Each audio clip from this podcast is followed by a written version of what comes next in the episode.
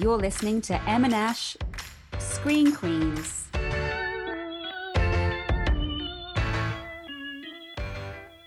Hello. You're listening to Em and Ash Screen Queens.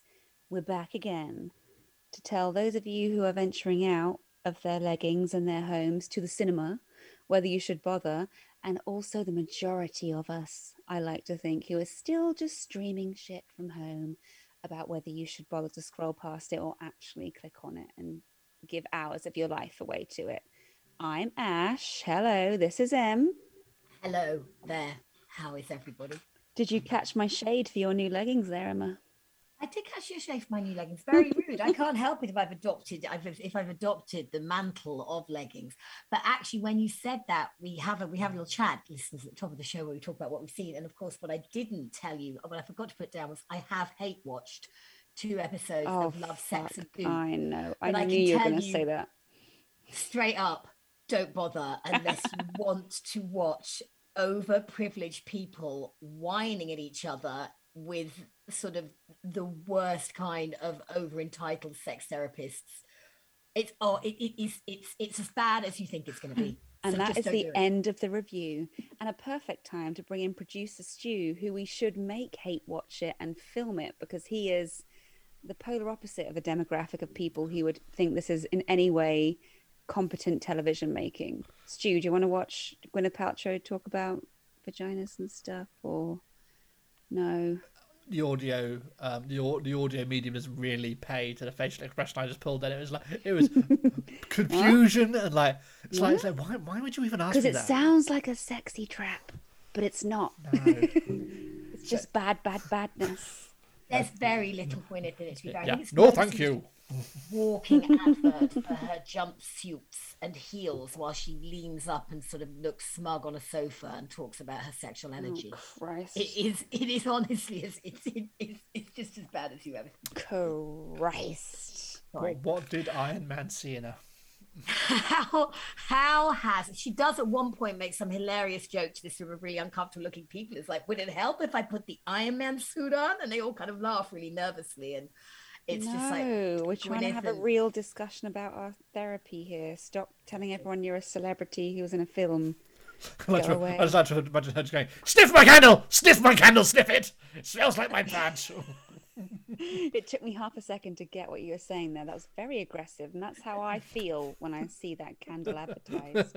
sniff it. My goop, sniff my goop, sniff my goop.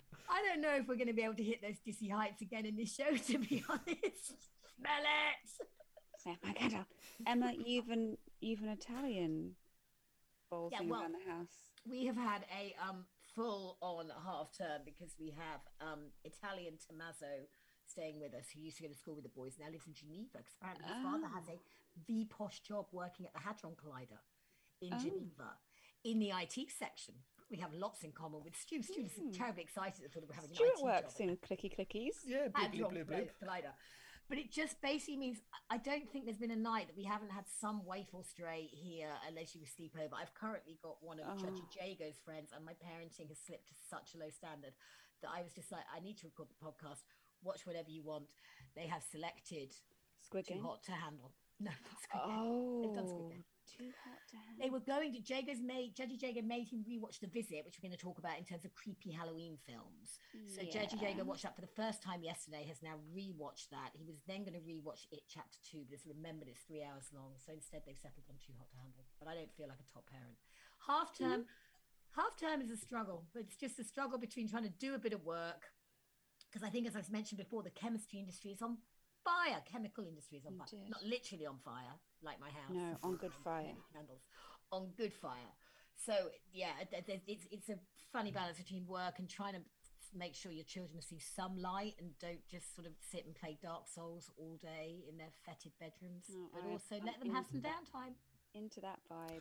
Just reminded me of the, the the message that Emma sent me earlier in the week. Was earlier in the week or earlier last week? I forget. But you sent me a picture of your your, your new chimney and said, "Stuart, are you feeling nervous?" I said, "No, I'm fine. I'm miles away." You're not allowed these fires. You with your multiple garden fires. You can't even handle one. We've we've ascertained this. I then did send a picture though of Judgy Jago firmly on Firewatch, and I actually did send it to some other friends. And basically, everyone's report was the same. They can't blame him. That's while I was drunk watching one of our great views from tonight, Ash. I was having a marvelous time by the fire pits, A drunk watching Jackie Collins. Oh, Anyway. that is a good one. Do you want to say what's coming up? Or do you want to fill in about your week? Have you had anything fun about? I, I've been. I've had No. Italians to get COVID tested and all the rest. Half term, I agree, is not a fun week, and that's the end of the story. Um, so that's me out. New tapping out. it is your first experience of it, and I tell you, they don't. I'm get not that. even working this week. I'm tapping out. This is probably the the worst half term is February half term. I'm not going to lie to you because Cheers. the I'm weather's so, so, I'm so looking forward to that. At least you've got Halloween coming up, Ashley. It's meant to be your favourite time of the year. It is meant to be, isn't it? What a cloud of horror has mm. befallen it. I've not even decorated my home yet, Emma. And that is that is 27 days late. With the bad taste has actually bought decorations. We have webbing strung around our lounge. We have webbing and fake spiders. Oh, I've done the front door so the neighbours don't think I've completely lost it. Yeah, so the pumpkin display is out front. They've been painted black and glittered ac- accordingly with a big spider web over the front door. But no, the interior is has not been touched. We um just before we tell everybody what's on the show, I just want to share with you that we have been watching um Delightful Tim is building a house for his parents on the small patch of land next door. When we bought this house, we knew Delightful Tim, your neighbour, yeah. Delightful Tim, soon to be his parents are soon to be our neighbours. But it's Mm-hmm. meant to be a one. It is a one-story house, but it started at such a high level that it is almost as tall as our Mm. house. And it turns out the only window they've got in it literally looks straight into our bedroom. So They're going to have the shock of their lives. I They don't know what the Marchants are like. I do in great detail, and I wish I didn't, but I do. Felt like much was like, cheers, Tim, as we opened up the shutters and just found this one massive window facing straight towards our bed. Good morning. It'll be a sexy, sexy time, sexy retirement home. Um, I'll tell everyone what we're going to talk about. Um, we're going to briefly talk about the visit to start with, um, and all, no, actually, we're going to talk about Dear Evan Hansen briefly to start with, aren't we? And then the visit, and then reviewing proper. We're going on to Midnight Mass. Um, Stuart took that series for the team. Um, Only Murders in the Building. Emma and I are almost up to date on me. You're all up to date. Lady Boss, the Jackie Collins story, we also saw. And then the brand new film in the Halloween franchise, Halloween Kills. Two years in the waiting for me. I was so excited to see it. Off we all went. But, dear Evan Hansen, we haven't made it to the cinema yet to see this, but it's out now. Emma, you have seen the stage play. And before we came on air, I nonchalantly brushed it off as something very similar to We Need to Talk About Jamie. And I did that because there was a gay teen as the lead character, and I just assumed making an ass of myself. It's nothing really like We Need to Talk About Jamie. It's not simply a coming out tale, is it, as far as the stage play goes? No, it is. It, yeah, because it came. It, it arrived on the West End to great fanfare post Broadway, but it didn't last very long because of COVID. Actually, we got tickets to go and see it in the Oh, February. is it that was- new? It was to the West End. It opened in Oh. Broadway on Broadway. I think it opened in like 2016, 2017. Then Mhm. came to the West End, like I say, to great hurrah around, and it was early 2020 that we saw. I'm sure it was. It was just before everything Mm. closed down, so it wasn't open for very long. Um, before I had to close, it's reopening quite soon, and it's very much of the time. So the songs in this are written by um, Paul and Pasek, Benj Pasek and Justin Paul, who did The Greatest Showman. Oh, okay. And They I know how to pen a banger, those two.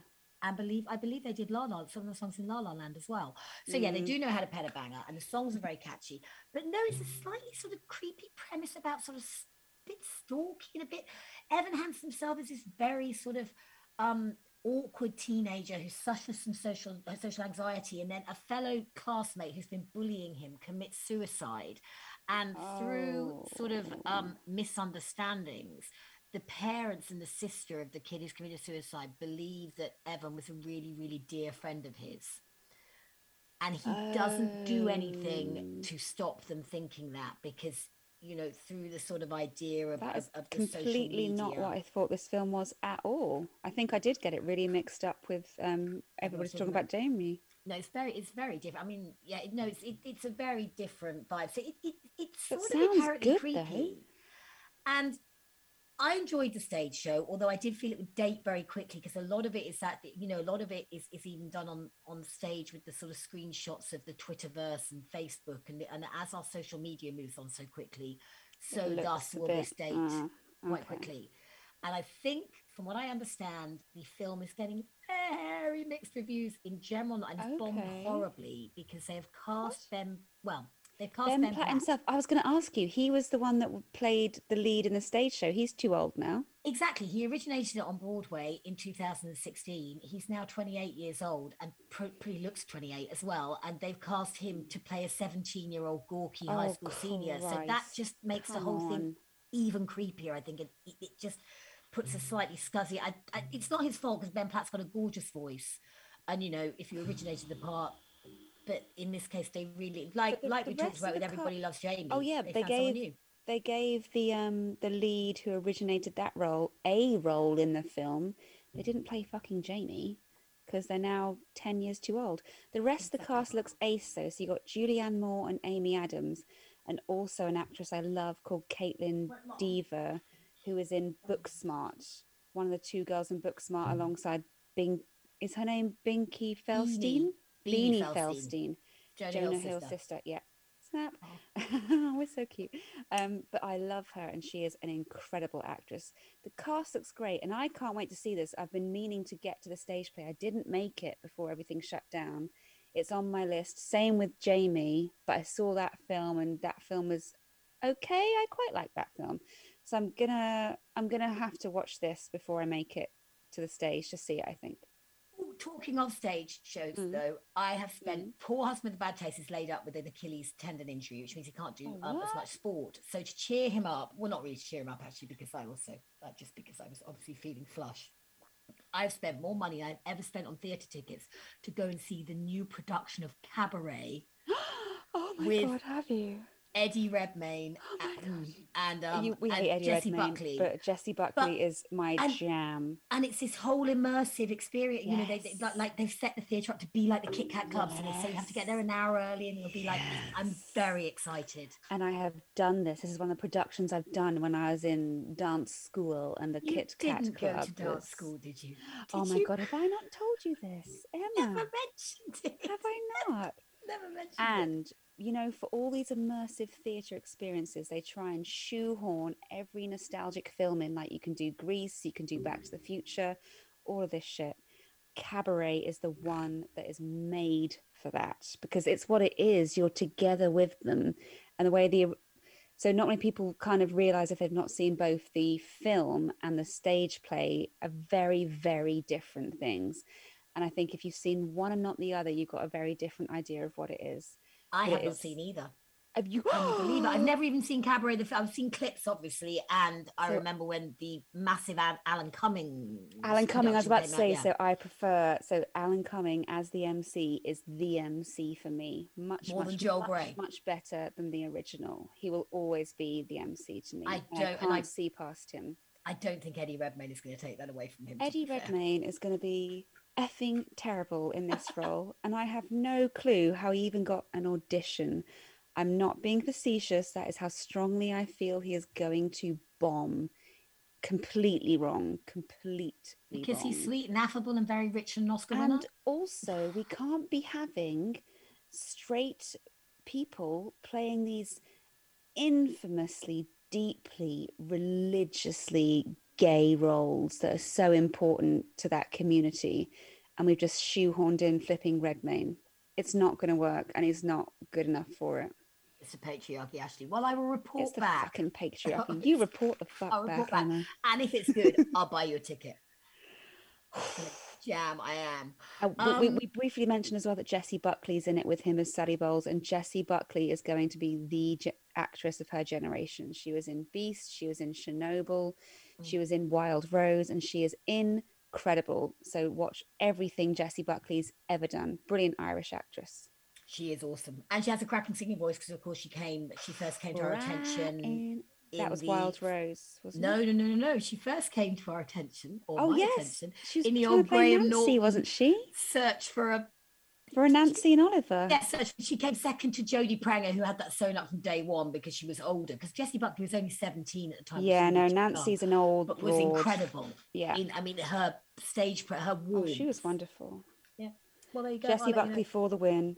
Fuck you, Eddie Redmayne. Dear Evan Hansen, maybe check it out. We really can't say either way.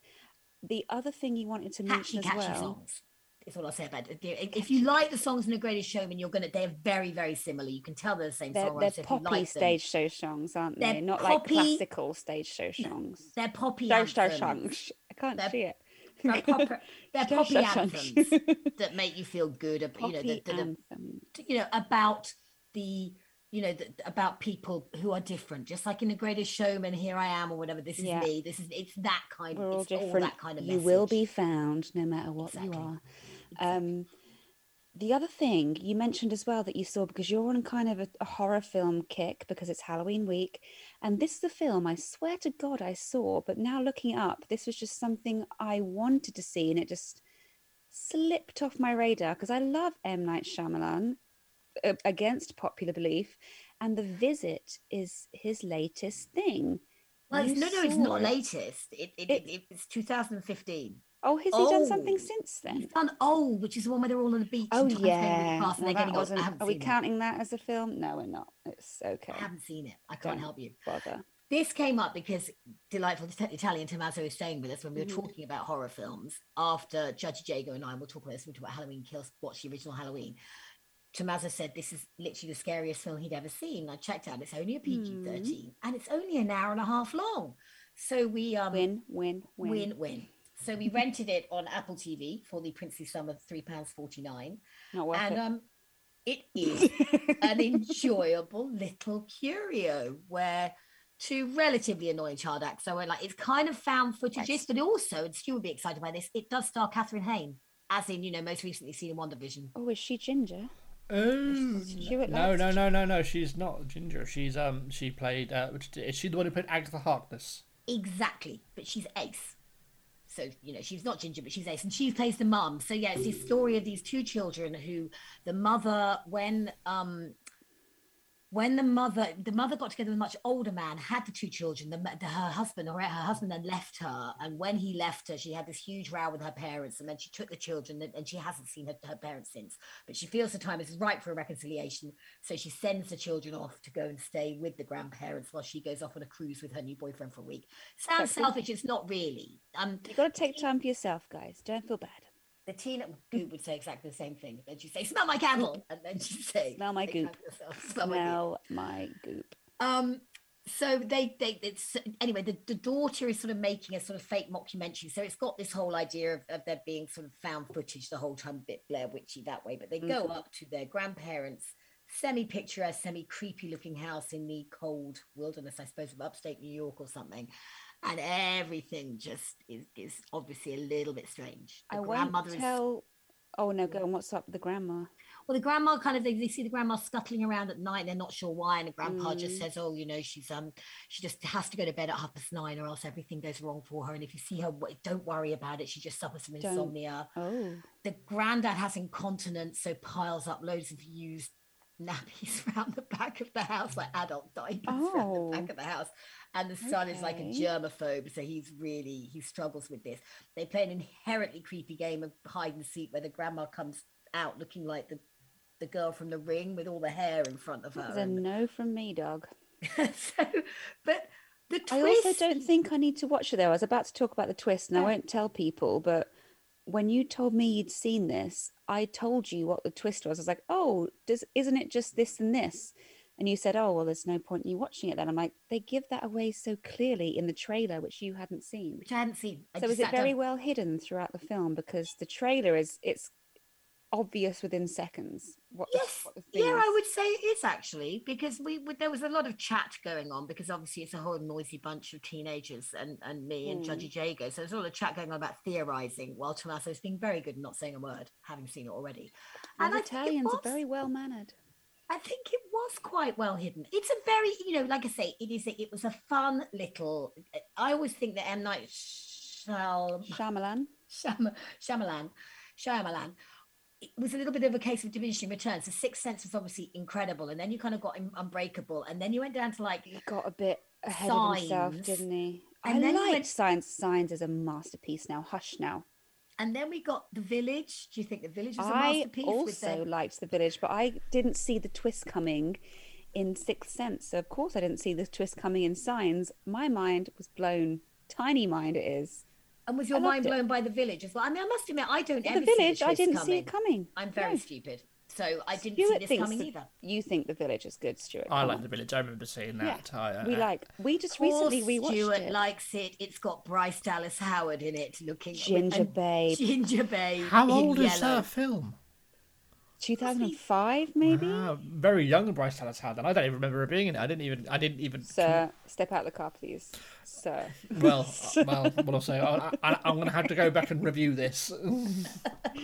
Review your behaviour at a later date. It, you're right. 2004. It is. Oh, yeah, and it is. It's, nearly and dead Sigourney on. Weaver's in it. Anyway, One so it year was a fun. It was a fun little. I'm gonna watch M. The Night Visit, you know. and, an, and an hour and 34 good- minutes. I need some more adult horror. I'm running out because I'm such a fan of the genre. I'm running out of stuff, and this looks good. And I'm, I was sure I watched it when it came out, but maybe it's just recently come to Netflix or something. And I thought, oh, this is new and fun. Well, we I did look for it, but I did have to, I did have to rent it. But actually, it was money Okay. well well worth paid because Judgy Jagos watched it uh, two and a half times in the space of the 48 hours we and had it. Judgy is a harsh critic. Harsh critic. He's got lined up for Halloween night. He wants to watch The Shining, and I think he's going to be disappointed. I think Oh, he's going to be bored. dog shit. I know. I keep trying to tell him this. I know. Is it you that hates um, what's his name, who cheated on his lovely French wife and was in the new shit Star Wars is, and in Moulin Rouge? Oh, Evan, uh, and Ewan McGregor. Ewan McGregor. Do you hate Ewan McGregor? Is that you? I did hate Ewan McGregor. If you remember, I then warmed to him because I watched Halston, which neither of you Oh. watched, but I did. I did. I think oddly. the new one he did is better than The Shining. This purported Doctor Strange. yeah, Mhm. Doctor Sleep, Doctor Sleep, not Doctor Yeah, Strange. Emma, that wake up. purported masterpiece, and Doctor famously hated by Stephen King. The problem with The Shining is it's nothing like the book. The book, and if you love the book, you're not going to like the film. That's all there is to it. Having rewatched Kubrick's The Shining, though, it does it does stand up as a It's okay. piece of film art. It's good enough. But I don't think I think Judgy's going to find it very dull. But we'll see. We'll see. We'll see. But The Visit by M Night Shyamalan. Where did you rent that? On Amazon. Uh, we rented no, we rented it on Apple, but I think it's pretty much. I think it's probably available to rent on It's on Amazon showing as well. for me on Amazon for two pounds fifty. So There whatever you a fancy, babes. Um, shall we switch over to another creepy thing? I gave this a go. I'm not sure if you did, Em, but Stuart's stuck with it, and he wants to tell us why he's stuck with it. Seven and a half hours of television, new to Netflix, Midnight Mass. Stu, tell us what it's about, So fast- and then Yeah. why you stuck with it because you weren't sure after the first hour. I remember you saying last time. So I, I stuck with this for a reason. First of all, I'll say we've done an unintentional segue because the chap behind this series, Mike Flanagan, also provided us with Doctor Sleep, which we just mentioned. Oh, Unintentional segue. Insert jingle. Um, Did you see Doctor Sleep, Stuart? no, I didn't. No, no. I, I slept through it. Chung, chung. Dun-dun. right. That is count one. one more, and then you're done. Um, I'm leaving the chat. anyway, in joke, people, in joke. Uh, so I stuck. I stuck with this because I am a huge fan of his preceding Netflix seasons. He did 2018. He did The Haunting of Hill House, which I thought was Oh, that was amazing. okay. Overhyped, I think. It suffered with the overhype, but it was good. Mm-hmm. Then that was followed by The Haunting of Bly Manor. I was talking about Bly Manor, not Hill House. Hill House was very good. Bly Manor was meh. Yeah. As a follow up, it was met, and I would go on to say that Midnight Mass is perhaps similarly meh. Similarly meh. But a joyful meh? No, joyful is not the word for it. It's fucking depressing. No, I mean, I, I mean an enthusiastic meh.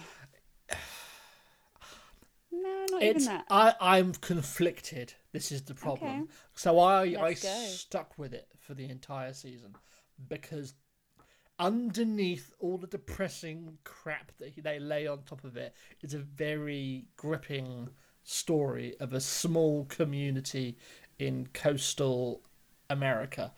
Um, It's the story of um, a priest who returns to his to his um, parish. We'll say it's not parishes in America, but the equivalent, and but it's not who they're expecting. So they they they they they're It all centers around this new enigmatic priest, doesn't it? correct, and he returns having said, "Oh, your old priest has had to go to hospital." Like the hospital." Vicar of Dibley. Like the Vicar of Dibley, but not nearly as fun. No, nobody falls into giant puddles in this.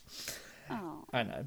But um, it slowly becomes apparent over time that all is not quite what it seems. And this, ba, ba, ba. I know, and this and this whole little community is full of damaged people. It's a, it's very H.P. Lovecraft. It's um, a, it's a failed fishing community, and Right.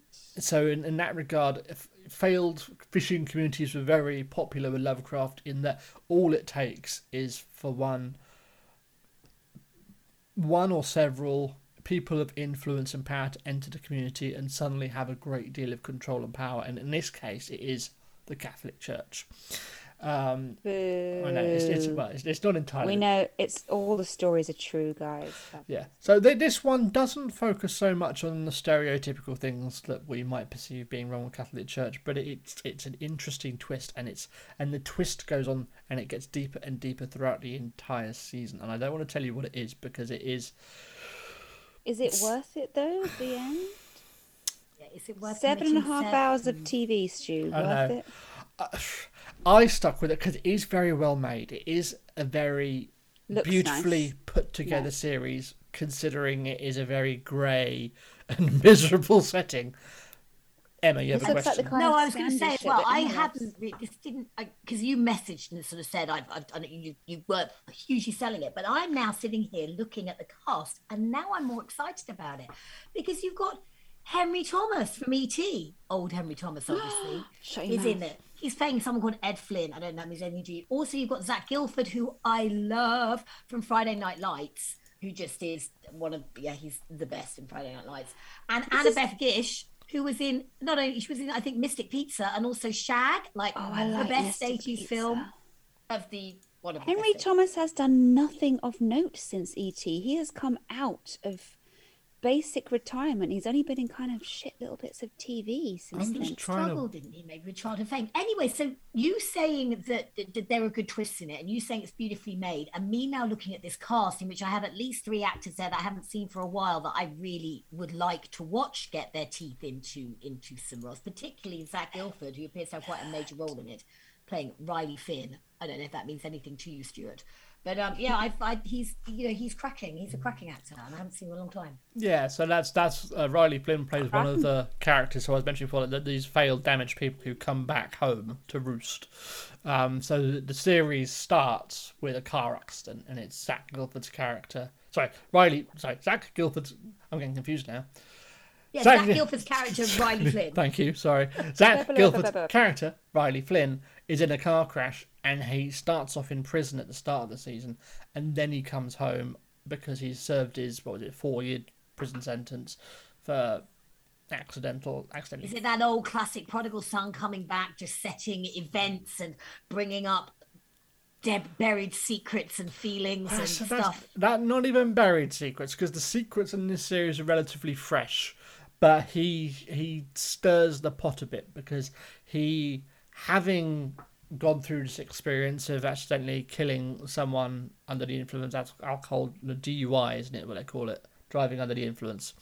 Um, and so Like he- Pat Butcher in EastEnders. so un- so unlike this little fishing community, unlike this little fishing community, which um, all that has left is its faith, he comes back with his faith unhinged. He, he, he you know, he's he's he's seen the harsh, cruel realities of the world for what they are, and he and he's not prepared to partake in anymore. But the fact that he's on the fringes of it, he's the first to see something's wrong with it. So, it, so I'm going to go back and ask the same question. Actually, Sorry. asked, is it worth seven and a half hours? Or, or is it? Is it? It's a lot to put on Stuart's shoulders. I know it's a lot. Push I- comes to shove. I- is it worth it? It's a very big question. I watched all of it because I was gripped by it. So I would I would encourage you to give it a try. I don't think you'll be gripped by it like I was, or you won't. But just be brace yourselves for the very depressing episode where they basically just talk to each other, two people on the sofa for almost an hour about what you think happens to each other when you die. It's like, oh my god, this is so depressing. This better be going somewhere. Hard pass from Stu for that one. For that To be- episode, no, for that I think- episode. I think it's a really, I think that is quite a um shining review that Stu took seven and a half hours time to watch this because I, in all the 54 episodes of been doing this podcast, the amount of stuff I've said that Stu should watch, and that stuff he hasn't bothered watching or has started and not carried on. Stu has quite, a, he has a higher threshold. He has, because he has got a lot of time to spend gaming, a lot of time, like, you know, to, to, to do other things.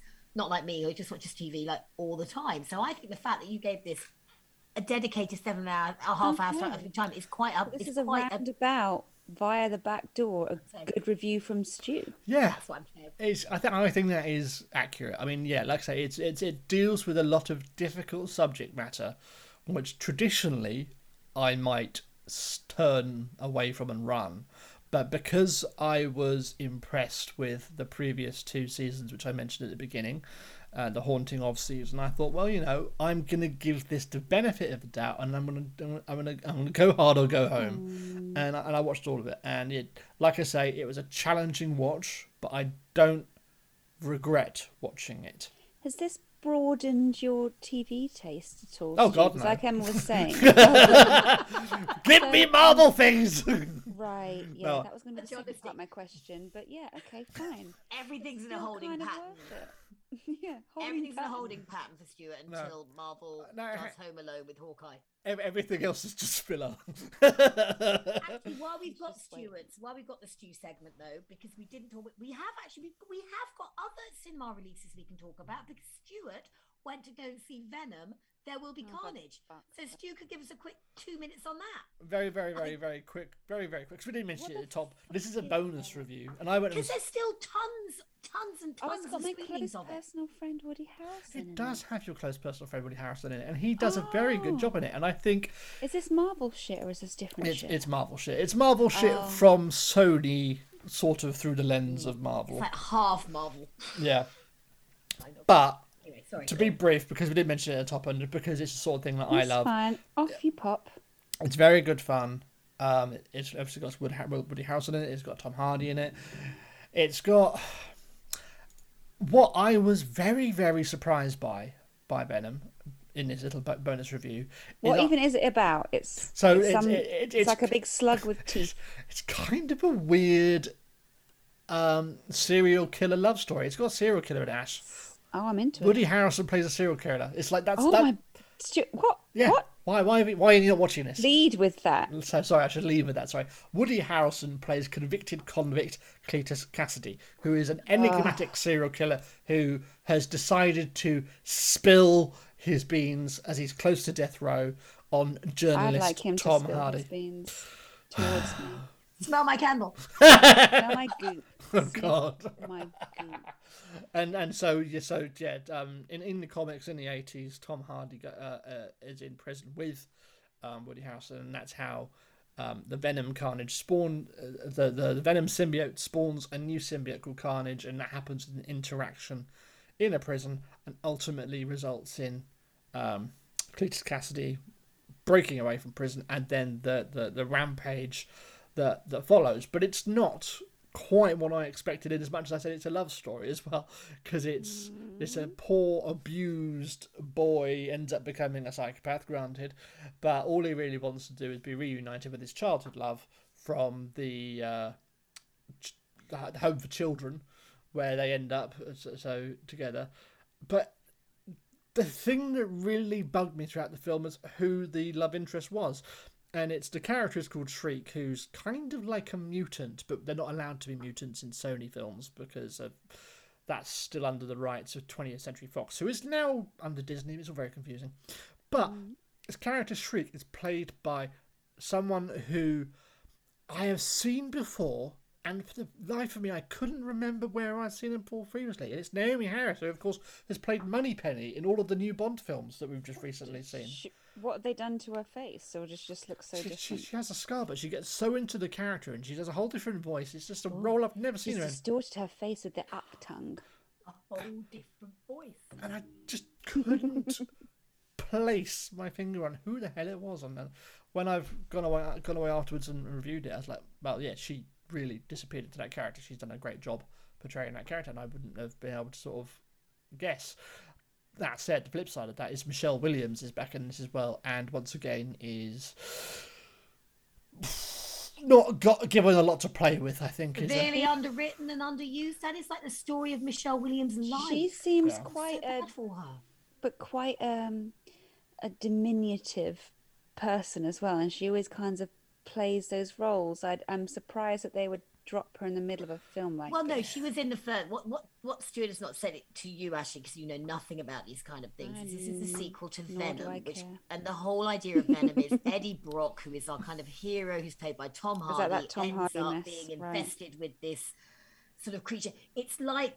Oh, I don't know. It's like it's like you know the idea, and occasionally he kind of breaks out, and, and Venom wants to kill everybody, and Eddie Brock's trying to keep him under control, but the two of them have this kind of hilarious to and fro. It, it, it's pretty funny. But his girlfriend in the first one is Michelle Williams, but obviously she can't continue being with such a because he's a bit of a waster and a loser. Eddie Brock is, and then he becomes a, you know, then he becomes infested by Venom, so she can't stay with him. But I think. It, but what you said about so she was in the first one and then she gets together with it's Bobby Cannavale no not Bobby Cannavale she, she marries I someone else anyway Bobby Reid Scott. don't get excited Re- um, but my point I was going to say about Michelle Michelle Williams is really interesting because she was the one though, if you remember, who Hi, stood up Brienne. for hi Brie Brie. She stood up for the right, you know, for the correct. Oh, Brienne has put me right off. I think. Do you remember the Getty, the Getty, all the money in the Family. not the Getty family, the movie they made about it. It called All the money in the world. She was the one that came out and said this is outrageous. Mark Wahlberg, when they had to pull it and to, to reshoot it, and the amount of money they were then being paid. Oh, It was yes, Michelle Williams Yes. who made that stand and was like, "This is outrageous. Why am We I being paid all." twelve pounds and he's getting fifty million to reshoot Exactly. the same number of scenes? And I wonder whether or not that's affected her. I, of I course don't it fucking has because why Emma? because she's a woman. The- patriarchy. Yes. it could be that, but then I also think that I do always feel for Michelle Williams because I do think that the loss of Heath Ledger, even though I know they weren't together then, I think that was an incredible tragedy for her and her daughter. And I think emotionally, maybe she withdrew a bit from. I don't know. I love her. She's best friends with Busy Phillips. She seems super cool, but she is perennially underwritten, underused, and I don't understand why because she's a really luminous screen presence, and I can't work out. She just seems to appear in a second banana in okay venom there maybe carnage is fun enough but it's not you know it's So- not the stuff that jessica chastain's being offered for example So Well, wrap. I'd say to wrap it all up then. To wrap up the, the original Sorry. review for for um Sneaky Venom review. yeah for, for, for Midnight Mass. After seeing that, Venom Oh, is what? my is my fun reward because Oh, okay. it's just fun. It's it's fun. It's rude. It's violent. And it's a 15, so don't take your kids. And they, and they actually had I, I laughed because they they, they put on Unless they're Emma's kids. Unless they, but but they, I laugh because they put on the Light Cinema's social media feed. Once again, we remind parents that Venom vs. Carnage is a 15. Under 15s will not be admitted to seeing it. I was like, We got an email from school to remind us that the kids should not be watching Squid Game. They're at a primary school, and we're like, I- no shit, Sherlock. I think that's gone out to every primary school uh, I li- uh, literally i think every primary school in the country has been sent a standing Really? email about your kids not watching squid game yes because there are plenty of primary school it's kids who have them. game, yeah, because kind of primary school playground games that they're engaging in, and it's But it's not the games that are a terrified. problem in Squid Game, is it? It's the fact that you get shot if you fail at them. And let's hope you're not sending your children to primary school with a loaded weapon in their in their rucksack. I mean, I'd take it at this point, but we'll see. Moving on. Venom is a is good, Stuart. Venom is good fun. Worth more of your time than No, no, I, I think if I think for a this review is going to go on forever. I think Come on, it was it's not even supposed to be. Midnight Mass is not supposed to be fun. It's meant to be interesting. It's meant to be gripping, and it's meant to be serious and grown up. And I don't normally do that. Venom versus Carnage is the opposite, but it is fun, and I loved it. You're growing up, Stu, in front of our very eyes. it's Well, weird and it is. confusing. I hate it. I'm loving this show. I'm feeling it's turning into like the equivalent of a freeform poem this week. I quite like it. It's like beat talking. Yeah. No rhyming um, couplets, no. Venom no, is no. everywhere at the cinema. Like I say, I was checking. I was Venom's checking out. And fucking it seems to have, everywhere. so obviously people are lapping it up. And Midnight Mass is available on Netflix. if you if you so fancy. This one, so Emma, I have finally done. Moving on, I've finally done some homework set by Emma. I don't know why I aggressively ignore everything you suggest that I watch, because we Neither have similar tastes in a lot of ways. We are the same Um, person. but in I many just ways, leave it actually. in many ways. You're Many. you're the fade to my polio. No, other way around. Um, other way around. Yeah, Holy sorry. You've been telling me about Only Murders in the Building on Disney Plus now for weeks. And I think the re because you suggested it, I've just ignored it. I love every actor in it. I love the premise. It's about fucking murder podcasts. They are my life. And I don't know why I didn't pick up on it. I finally broached it today and I am four episodes in. But Emma, tell us what Only Murders in the Buildings is a boot. I will do. Okay, so Only Murders in the building is I. I'm just going to preface this by saying I think you've also been turned off it, Ashley, because it's um, Disney Plus. We all know how you feel about Disney Plus and their ownership of the world and patriarchy. But this is a 10 episode limited series. It was on Hulu in the States, it's on Disney Plus in the UK, starring Steve Martin, also co created by Steve Martin, and a guy called John Hoffman, who I can see kind of produced Grace and Frankie and that kind of thing. But it brings back two of the three amigos. In the fact, it's Steve Martin and Martin Short. And then the third part of their comedy trio is Selena Gomez. And the three of them live in a very delightful and gorgeous um, apartment building in New York. I have a reasons. question, by the way, Okay. for people um, born in the eighties. What's the Three Amigos? Is that something that they were in with someone famous? The three amigos was Chevy Chase, Martin Short, and um, Steve Martin. It was, I think, about 1987, 1988. Oh, well, I was born in nineteen. It's like it's a collab. Oh fuck, I do forget that. I'm so is yeah okay. I'm so embarrassed. But you know, for our older listeners, they might enjoy that. They might enjoy that reference. I'm trying to think of what else. I feel like Steve Martin, and Martin Short must have done other stuff together. Probably most listeners know. I'm Martin- sure they would have been um, in Second City or The Groundlings. They came up together in in in comedy school. They would have done, and they were also then in Father of the Bride, which is obviously a massive hit for Steve Martin in the Hmm. So 90s. he was the father of the bride, and he was Um, Frank, Martin Short was Frank, the wedding, planner. Frank with a cock, the best. the Frank cock with the dough. Frank. Frank is the best. I love Martin Short, and, and having anyway. t- cut back. Cut Three back. of them live in this very posh building. I'm going to talk about Father Bride again, though, but you continue. You can do that. Steve Martin is an ex 70s TV actor, kind of like he played a sort of bad kind of um Columbo Kojak, or Kojak Columbo, type, yeah. type cop back in the day called Brazzos. So he's he's there on the background of his, but you know he's also like one of those sort of actors resting on his laurels. And the, the- the Mm. very first scene, I think, has him expecting to have a picture taken, and he, he Oh, thinks that was it- It's kind of. Yeah. heartbreaking and embarrassing because also of course in real life steve martin was very depressed when dennis pennis who you may or may not you're probably too young I do remember Dennis Dennis Pennis, just Dennis about. Pennis, who was I like shouldn't a, have been watching him, but I did. I was too young, but I did. trying to remember what his real name is, but he was a UK comedian. He's no, I yeah, because he's since gone on to do other stuff.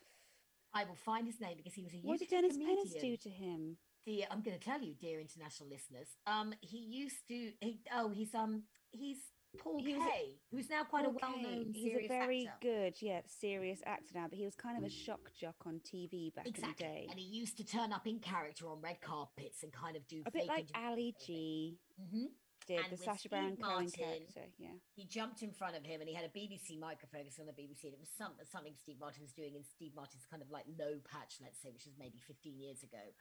And he just held the microphone. And Steve Martin literally stopped talking to someone else and was like, "Oh, the BBC! I love the BBC. I waste my time for you guys." And Dennis Hmm. Pennis was like, "Why the fuck aren't you funny anymore, Steve Martin?" And it really, if you you could search it up on YouTube, and it was, oh, it was pretty cool. And I don't think Steve Steve Martin. Anyway, But so white Steve guys Martin- can take it. Anyway. Martin can take it. Anyway, he's come back and he's co-created this. So he, Martin Short, who is a kind of failed theatre entrepreneur who is just living, but he Martin Short is so flamboyant Fabulously and so camp fabulous. as ever. I love everything he plays. But absolutely on his uppers, which again you find out in the second episode, where he has to go and borrow money again from his son, rather embarrassingly, and he's just it's living way beyond his means. And Selena Gomez, who is very young, and we don't quite know how she can afford this apartment in the building. That's still a mystery to us. Mhm. But on the first day, Tim Kono, who is another member of the who, who lives in the building, is killed, and the three of them are all obsessed with this particular murder podcast, and this is how they get to find each other, and they decide they're going to make their own podcast, and they are going to get to the bottom of Yeah. who murdered Tim Kono. And the title "Only Murders in the Building" is they say their podcast will only ever cover only murders in the building, so only things that happen in the building will they cover. and there's a lot of it. It's a it's- br- it's brilliantly. They are three very disparate people. Not three very. So the older gentlemen are kind of similar, but disparate in different ways. It's a really interesting trio, and I love it so much for that. And I don't know why I held off so much watching it. Maybe because it was Disney Plus. I was jarred by the fact you've sandwiched Selena Gomez in between these two people that are very similar, and I know where I am with those two guys and I do get the warm feeling seeing them again because films like Father of the Bride, I just raised myself on, and I adore rewatching those kind of things over and over and over again.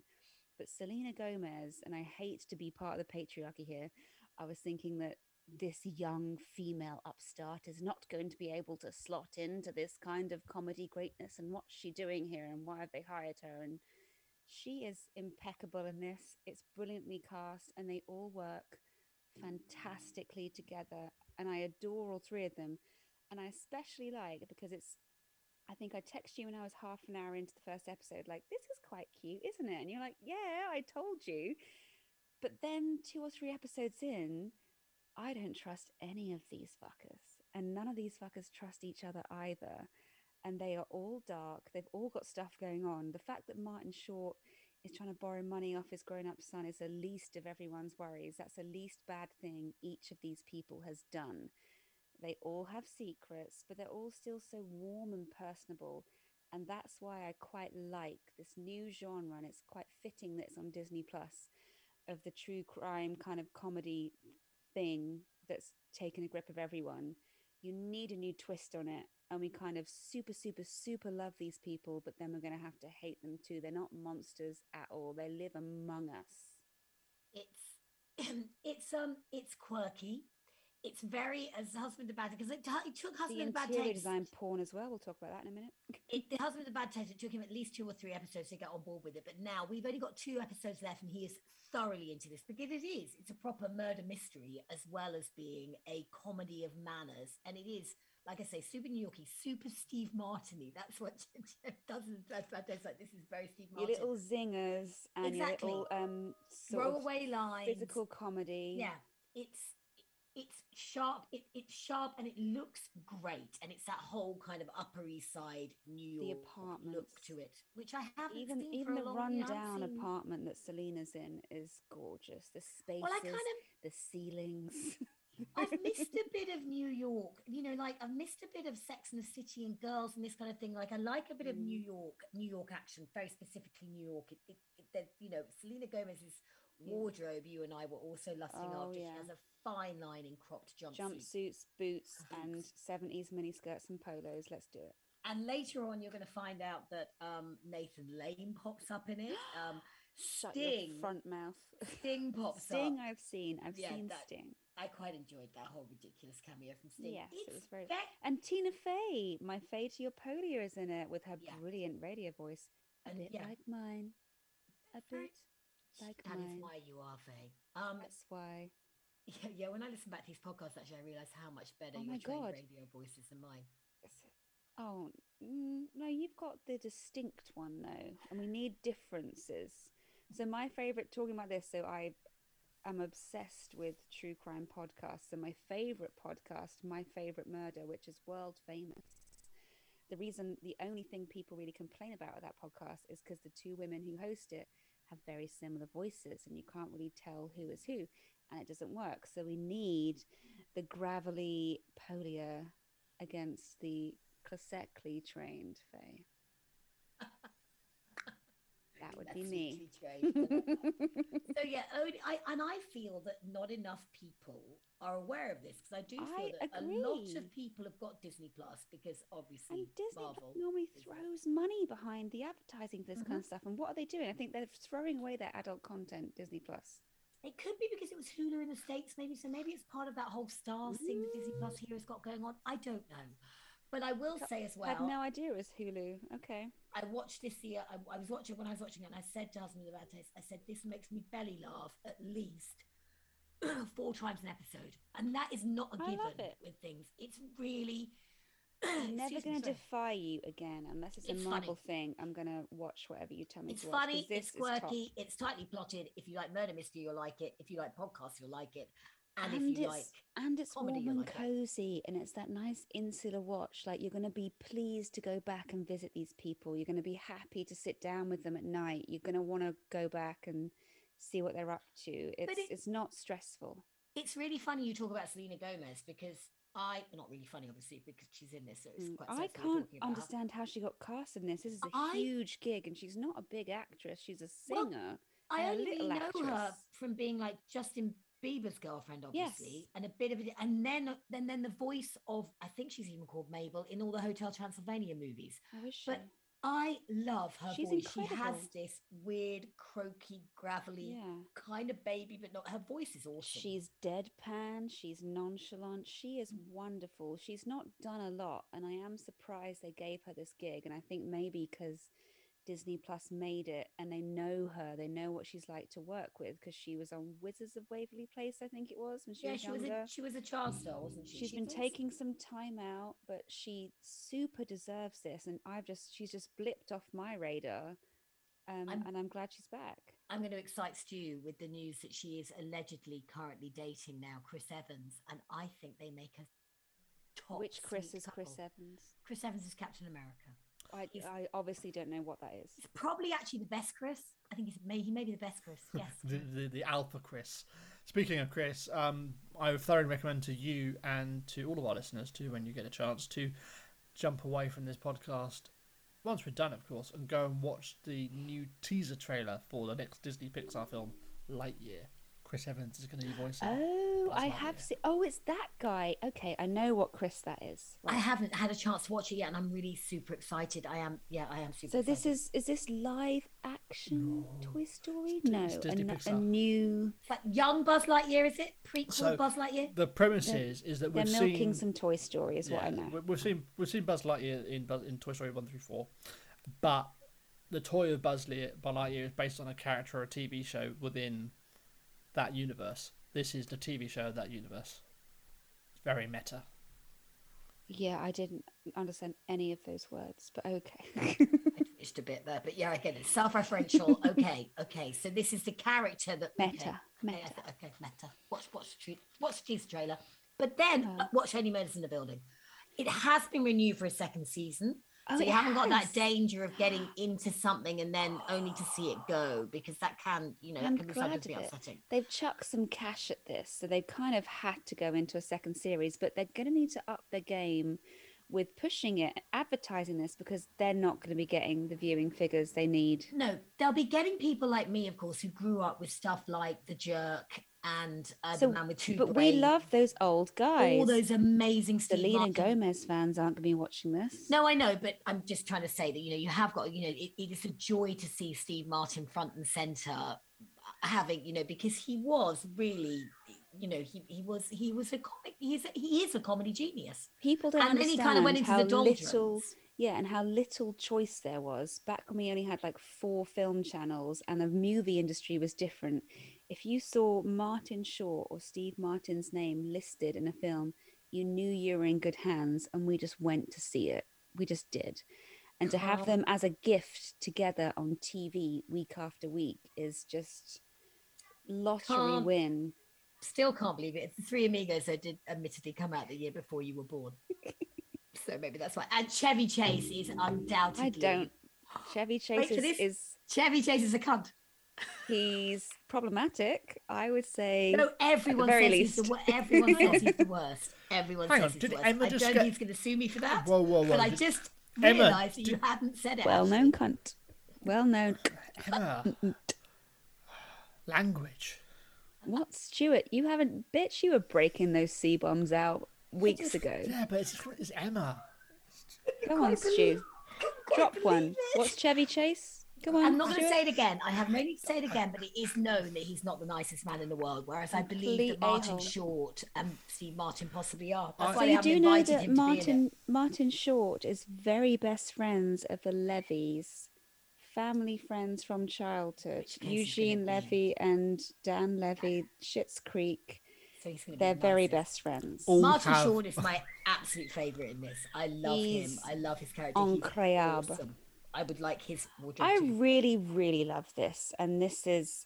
I have said it has turned me around on ignoring Emma's homework suggestions because this is a top, top, top choice, and so I can't understand why it's so underplayed by Disney Plus and Hulu. They should there should be huge, marvelous Mrs. Maisel level campaigns on buses and on billboards for how brilliant this TV show is. I love Yeah. it. It's my favorite thing this week, despite the fact that what should have been my favorite thing is coming up last. But only Murders in the Building on Hulu if you're outside of where we are, or on Disney Plus. Check it out. 13 and up, or 12A if you're in England. So, Emma, I didn't realize you didn't see this next thing when it came out because I, I didn't even bother talking to you about this because I just assumed that you would be seeing it immediately because it's so up our street. Trashy girl, bitch, huge boss, 80s gossip shite. And it's Even amazing. more so for me because I did grow up with um. with Yes, you lived this. Jackie Collins. They were in. They were the books along with Lace that were in my mother and my sister's bookcases, that I would pinch. Did at she the age do one 12. about with a riding crop? Was it No, called? that's Jilly Cooper, and that's right. Oh, that's the other bad lady. very different. Naughty. Actually, I'm much. lady. I'm a Jilly Cooper. I can reread and reread and read. Jilly Cooper's amazing. Jackie Mm-hmm. Collins, I never quite got on board with in the same way, but there was definitely enough raunch when you're 13 years old to pinch it from your Oh, sister's bookcases and check that shit out. Anyway, we sexy are- times. We are talking about the documentary Lady Boss, which is a Jackie Collins story, which just Mhm. hit BBC iPlayer. But Ash, Mm. where it was, it, I think it had a very small cinema release, didn't it? And it was available to stream, I believe, when it I came on saw it the Prime. second it came out, and I was waiting for it, and I loved it. And I honestly am not sure why, because to tell everyone who they are, so Jackie Collins is a kind of a chick lit bodice ripper writer. Is Well, that you cannot call her a bodice ripper. no? Because that's period drama, isn't it? Jackie Collins Sexy is the writer. sister of Joan A sister of Joan, the big Dame. Hollywood actress, Dame Dame, Joan Joan Collins. Um, but Jackie Collins is kind of, I never thought of her because I didn't grow up with the two of them as the kind of underdog or the beta to the alpha that was Joan. But in this film, it's made quite clear that Joan was the star and Jackie was the underling. But I always knew of them as equal growing up because they both had their time in the spotlight and I knew them as both being as equally famous women um, when I came to know who they were in the 90s. But she kind of, Jackie followed her sister to Hollywood and got some bit parts in movies. And she was what would have been classed then as a late professional bloomer when she finally got into writing these books and then started to eclipse her sister's fame with her infamous stories and her brilliance when she's um, on her press tours about them. She interviews so well, so effervescent, so engaging, um, but always had this shadow of Joan Collins over her. So there's this brilliant Who Killed Baby Jane kind of tinge to it with the sister rivalry. but I just loved, um, on top of the story about the real women, how this is made. It's just the most engaging documentary, the most brilliantly laid out story, the narrative and the timing of how everything is poured out is fucking incredible to me. And the director is almost brand new. She's done not very much at all. Laura Fairy or Fairy, I'm not sure how she pronounces her surname. She's done not a lot, but this is an incredibly created doc. It's even if it sounds like a bit of a cliche, you don't need to know who either of these women are, and you will love this film. You will. I think you, you also uh, being somewhat older. Well, not somewhat older. We've just discussed what year you were born in. I was. You're half a 13, generation ahead. The, yeah. I know you guys made the year. I know 1987 was a great year. Um, was the best year. so yeah, I grew up with, and it's funny you say that because totally Jackie Collins was also, I found out after watching this documentary, she sold 500 million books. Stephen King has only sold 350 million books. Shut your fucking mouth. Not know Phenomenally successful. I did not Will- know that. Much just like, oh, probably like Wilbur Smith. Wilbur Smith has sold like 120 million books. She is, so she is, compared to Joan Collins. Did you who- think Joan was more famous though? no, no, no, I didn't. I think growing up, I always thought Jackie Collins was a bigger name, but oh, obviously Oh, she herself didn't, because they do this glorious thing in the documentary where they're writing, but where they use the extracts from her diary, and it's like went to a party game with Joan. I just felt so big and awkward because she was taller. Joan Collins was Yeah. obviously the prettier She's starlet, the English kind of- Marilyn Monroe in a lot of Yeah, ways, being touted around. Hollywood. But actually, other than you know, Dynasty came. But when Dynasty came, that's when Jackie had found her star as well. So the two of them just kind of she it's was almost kind like older then as well. are imitating life. The two of them were just shoulder pads and drinks being thrown in guys' faces and you bastard and Mm. and I think that, that, um Jackie Collins' most famous books are the ones that star Lucky Santangelo, which is kind of Chances and Lucky, and she is this feisty sort of mob daughter who grows up to take over the whole business and also gains control of her own sexuality. This is Lucky Santangelo, and I think that hmm. probably this is a little bit of wish fulfillment with Jackie Collins writing it. Having said that, watching this documentary, how fabulous that there are at least they cut to about eight people who are like, "Hi, I'm so and so, and I was Jackie's best friend." She obviously had this ability to make everyone feel like they were her best friend. She had so many people who wanted to hang out with her, including her three daughters, who don't have a bad word to say about her. She worked her arse off, I think, to raise Her not with incredible relationship with her husband. Like it was so lovely to hear about that. the last husband because the How first he treated husband her. terrible. Oh yeah, no, no, no, no, yeah. And then a little bit like we were talking about that, that Tina Turner documentary after you know maybe a, a, a somewhat Oh, that lovely man Yeah. that just adores her, and it's just, Exactly. she deserves it. and I th- and I felt the same with Jackie Collins and and you, and and I remember and she she also Jackie Collins took herself through such dignity through her breast cancer diagnosis. I she died incredibly. She didn't announce she died incredibly suddenly. Yeah, I Although did. obviously she'd been living it for a while. Yeah, I do wonder about that with her, um, and the salaciousness that's kind of left out. And I, I'm buying into the press mess with this about what the relationship between the sisters was like at the end because she didn't really tell her sister about it apparently, but then Joan, I guess, is being quite respectful and doesn't address that at all. Well, and the way I think I read in in in what the very famous Dame Joan is saying in, in the documentary, she has a lot to say. She chooses to be very respectful and chooses to take that high road regardless of what their relationship was, which also speaks to the kind of person that Jackie was. So she does not want to tarnish that person's I- name. She knows people love her and I think no, I, I don't. I don't think there's anything more. So I think the two of them were, you know, I mean, they, they were daughters of talent of a talent agent when they came from London. They were daughters.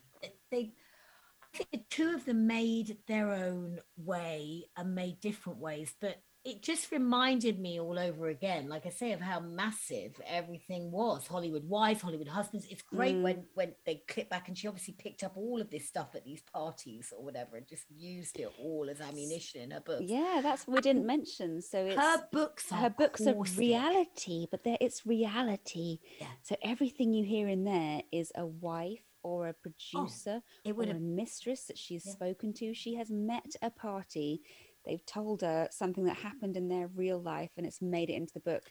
And there are people that they interview and they're like, I know I've made it into our book. I know she changed my name to this, but I know for a fact that was me.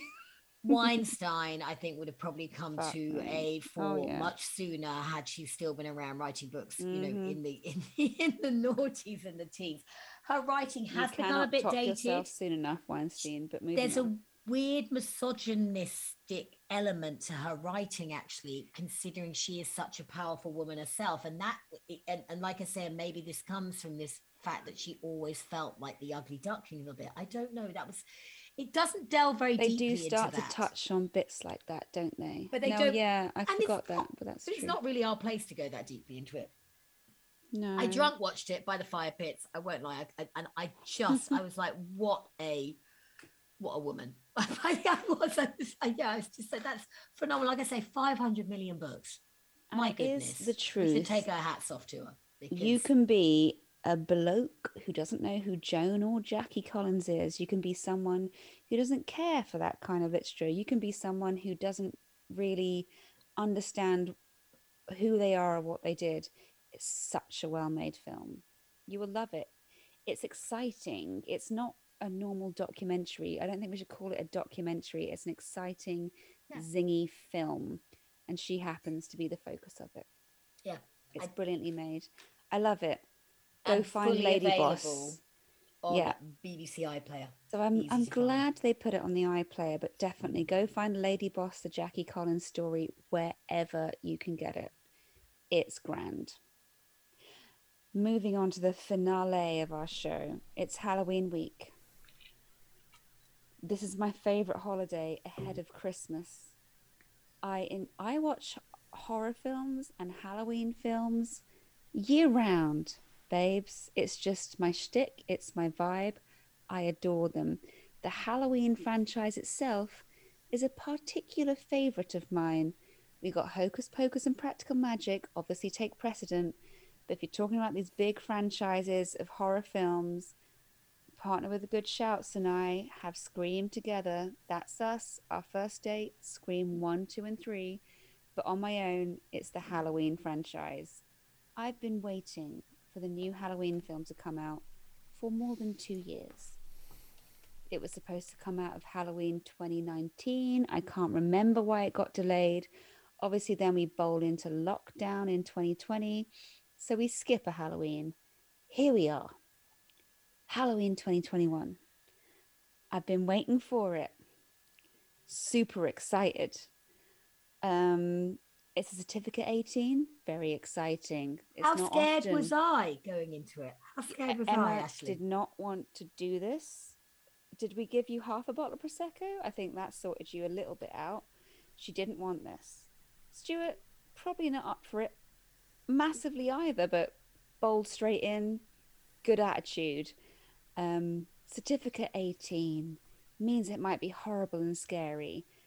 Top trumps means that we have the original cast back in the shape of Jamie Lee Curtis, who is Michael Myers' sister. He's been stalking her for decades.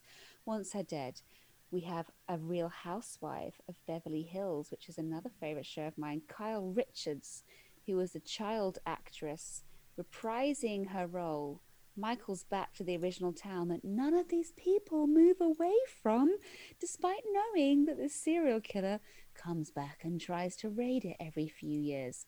And then the brilliant Judy Greer back in her role as Jamie Lee Curtis's daughter. Um, in terms of storyline, all I can tell you is that Michael Myers comes back to the same town again and tries to kill all the same people he tries to kill again. There was a big cliffhanger at the end of the previous film where Jamie Lee Curtis and Judy Greer, as a mother daughter duo with her daughter, um, thought we managed to trap Michael Myers and burn him alive in their house. They've been waiting for him for years.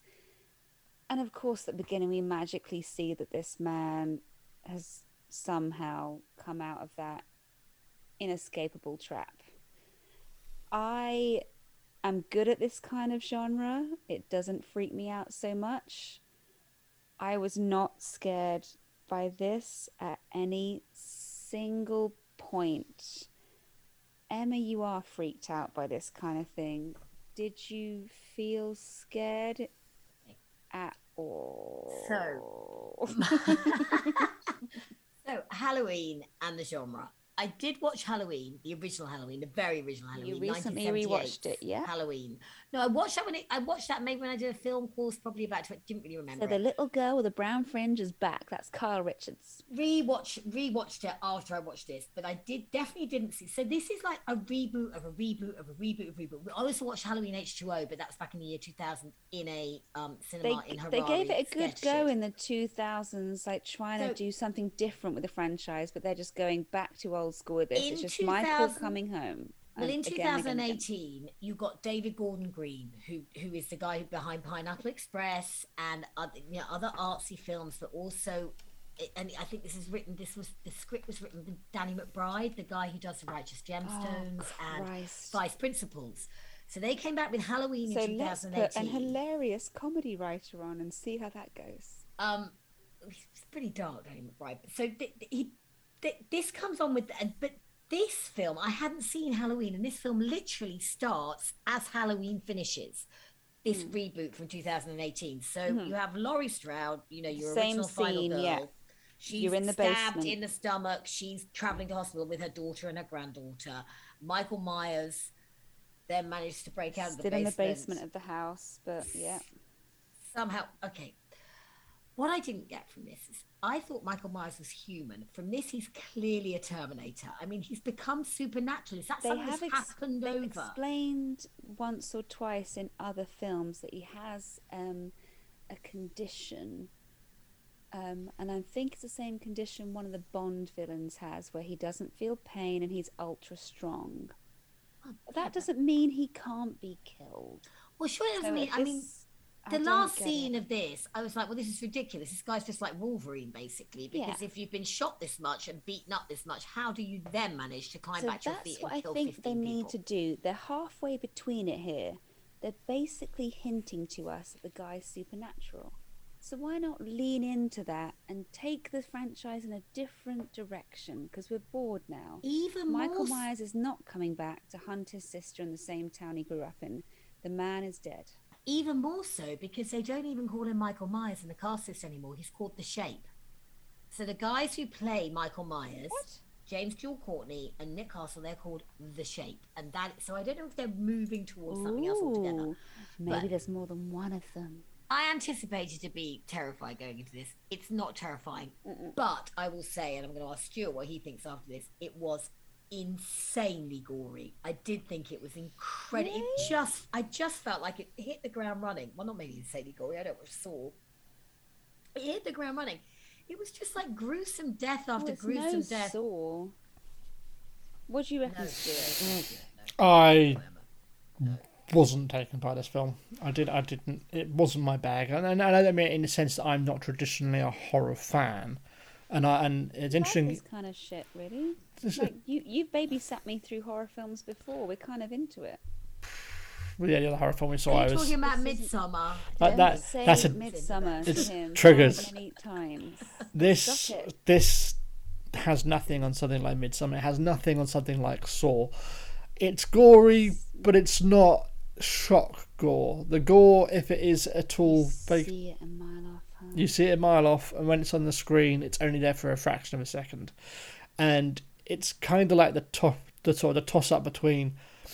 uh, It look, it's almost like they're playing the game of okay, we've gone through all this effect to put all this makeup and make it look like this guy has whatever it is going through his face or through his neck or whatever gory end has met them, but they can only keep it on the screen for a fraction of a second to I don't know to keep it believable. I don't know. Maybe maybe it's because the physical effects or the or the hmm. prosthetics aren't quite good enough for a 4K screening. I don't know. Whatever. But yeah, it, it, it, if compared to something like Saw, where I feel genuinely ill watching some of the visual Yeah. effects in that, they were flashed on the screen for a second. And for a film that wasn't particularly scary, and as you say, you could see it coming a mile off. It follows all of those slasher movie tropes, and it's just so bloody predictable. I think that's where they fall down, isn't it? They're Exactly. I think they were trying to do right by the original fans and try and make an original traditional Halloween film because they, they, they broke out of mold in the early 2000s, and I liked those Halloween films. They're trying to return to it, but we've moved on. But We're I not feel- scared by it anymore. I do feel as well they tried a little bit to buy into the political culture of the day with the whole kind of they have this whole insane mob scene in the hospital because there are other people who have escaped from the mental hospital as well and they're not necessarily Michael Myers so people get the wrong person and this is all led by Tommy who having just watched the original Halloween is one of the little kids that she's babysitting along with the car Yeah. along with Carl Richards awful things happen to all the people who yeah. survived this but Tommy played by Anthony Michael Hall which broke my heart a bit because this is Brian the He Brain looks from- like dog shit. Breakfast Club, and he just is such a roided up idiot these days. Mm-hmm. Anyway, he not in a he doesn't he doesn't mean badly, but like I say, he ends up leading this kind of terribly murderous mob through the hospital, and it's just it's bonkers and it's insane. It's a question of like where does the evil lie? Does the evil lie in us in the town because we're all. all I was So going to say that was the only that was the only scary bit but they to me. didn't they didn't they didn't have enough guts to go through. with that and to follow through and to make it interesting enough it just then went back That to was like you know, scary. yeah in the that- hospital with all those gun-toting Americans, For and we as sure. we as British viewers are scared of that. That Yeah. scares us because we know how it ends. Yeah. That was scary to me. and to have but made really a braver movie through. maybe and to have followed that through would have been a scarier movie Because they were trying to get in on the purge vibe a bit there, I think, and it didn't work. I think the way this franchise needs to go, and I know Michael Myers very well, very good friend of mine. Um, they need to lean into that supernatural element of him. it's coming. a bit like how. Do you think it's coming? no 2022 is going to be halloween ends But I Will think we we need to lean into the fact that Michael Myers is not a human. A bit like in Scream, they understood to get this franchise continuing on, it's different killers every time, and that Scream's bag, right? So it's it's someone in the mask. It's not the same person. It's someone else every time. But Michael Myers is not human, i think and we need to do that. I think it'll be really interesting because obviously we've got a new Scream coming out, haven't we? With mine and Stuart's close personal, not close personal Courtney friend at all, but our personal favourite. Jack Quaid from Lower Decks and the Boys. Courtney Cox is back. Other people, and I think it'll be interesting to see because Scream Neve Campbell's back. freshened up the genre so much, and they've sat Mm-hmm. back and they've they've waited, and now they're coming at a time where maybe that that could really shake up the genre all over again. It shook it up when it first came out, and it was groundbreaking. And I hope it does it again. what I will say about Halloween Kills Mm. and the original Halloween that I watched is, of course, you realise once again, my God, that's the score is a work of freaking art on both.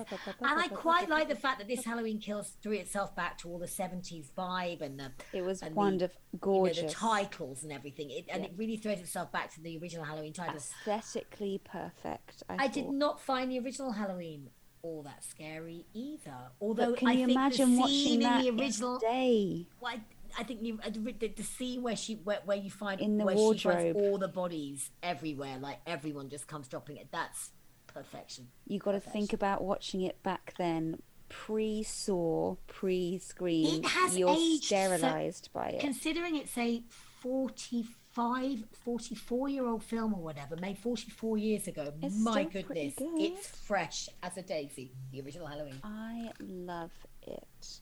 Um, I would still go and see Halloween Kills if you are a fan of the franchise and you're a fan of Halloween themed films or horror films in general. You got to go and see this because you have to see every part of. There's no other franchise. horror film out, is there, at the cinema this Halloween? And it is, as much as Mm. Stuart poo-pooed me, it is it is gory enough. I mean, I I, I, I There's let Judge bits. Jager watch a lot of lot of stuff, but this it, it's pretty. It's yeah, it's pretty. There's a lot mm. of. I saw you with your fingers up to your eyes, Ashley. There was some mm. watching through fingers. I can't remember. I can't remember. I'm just too invested in the in the Michael Myers of it, so I get a bit frightened. enough. But it's I'm sticking with my Michael Myers and I just adore the franchise and this wasn't a wonderful one, but I see what they were trying to do, but I implore them to do the other thing I'm sure they were thinking of. So they need to do what they did in the early noughties and just go rogue as fuck because we're we're we're bored now. We're sterilized against horror and gore now. You need to freak us out in a different way. And this has been a terribly long podcast, but I will just say as well, I greatly love the scenes of um, Jamie Lee Curtis and Will Patton in the hospital together as the sheriff and, and, and you know, back Sexy, talking about their sexy. 70s. Stuart, did you find that sexy, sexy? So what? No, I, I, I, I had another, I had another comment entirely lined up. I was going to say, if you want to take, get me into a cinema to see a horror film, someone, a studio, finally needs to pay for the screenplay uh, of Guil- Guillermo del Toro's long-awaited, long-rumored adaptation of H.P. Lovecraft's *The Mountain of Madness*. That needs to be made. That's a film that I would go and see in a heartbeat at a cinema. Top tip from Stu Pask. You heard it here first. What First else do you hear first and on. Owen Ash? And also, the other thing, the last thing I'll leave you with is if you're looking for stuff to watch for Halloween, It Chapter 2 is still Oh. available for free on Amazon Prime at the moment. Soon to be second husband Bill Hader. and that's well worth it. We, I've watched it, and I've watched it at the cinema, but obviously two years It apart. is. But watching them back to back on two nights, but it chapter two stands up. and I It's have good. a phobia of clowns, but I sat through both of these in the cinema with Emma. Oh no, I think I saw the first one with someone else, but I cried both times. That's how scary it is. But the clown phobia, I think, got to me. well worth it though, as it's on. They're so good, so good, and Bill Hader is the best person alive, perhaps, bar me. I mean, And too. We'll throw you in there too, Stupesk. Anywho, babes, have a top fucking week, bitches. are you recapping or not? No. Um, I've turned all my tabs off, so I can't remember. I can we spoke say we about. talked about Halloween Kills. We threw in some It Chapter 2 as well. Hmm. Stu Pass gave us a marvellous rendition of Midnight Mass and also a mini Hmm. review of Venom There Will Be Carnage available at all cinemas. Ashley and I talked Murders about in the building is Murders great. in the Building. Awesome and underwatched, available on uh, Martin Short, Steve Martin, Selena Gomez, great. And also Lady Boss, the story of Jackie Collins, also brilliant Mm. we talked a little bit about the visit. We talked a little bit about Dear Dear, Evan Evan Hansen, Hansen. yeah. Questionable. We're not sure we want Yeah. that. And that I think is everything. All right, Thanks very much. babes. Um, what does everyone have to do who's listening, Emma? Like, and subscribe. Like, and subscribe. And Like and tell one friend. Sniff my candle! Oh, don't say stop it. No, smell your goop is the cool. Stop it.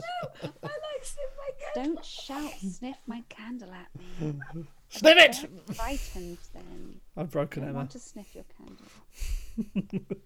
Emma, I'm still on I the would lookout. rather sniff anyone's candle than do. Every time I go into Aldi, I'm looking for those big candles that Emma likes. The big ten mm, pound. Like I a light, candle I in the light a wind. candle. You can't see it, listeners. Very well. So I light a candle when I do this podcast. I put it Whoa, whoa, whoa, whoa, whoa, whoa, whoa, whoa, whoa. That is an open Emma's flame, got her Emma. house down twice in the last year. That's why Stuart's very upset. By the way, I bought new leggings. Do not I leave that unattended. It's the bought new leggings, got a nose pierced in Paris, and she's just. Are those leggings nylon? I'm very concerned. Highly flammable. Well, this has been a joy. Thank you, guys. A, I have to pee really badly, and B, we've been talking for hours. I know. So And I have to go I'm, and I'm look going to after leave my- you, babes. I have to look after my 9,000 children, not even all by mine. eight different Some men. extra ones. Till next week. Adios. Love you, bitches. Adios. Bye. Bye. Buenas noches.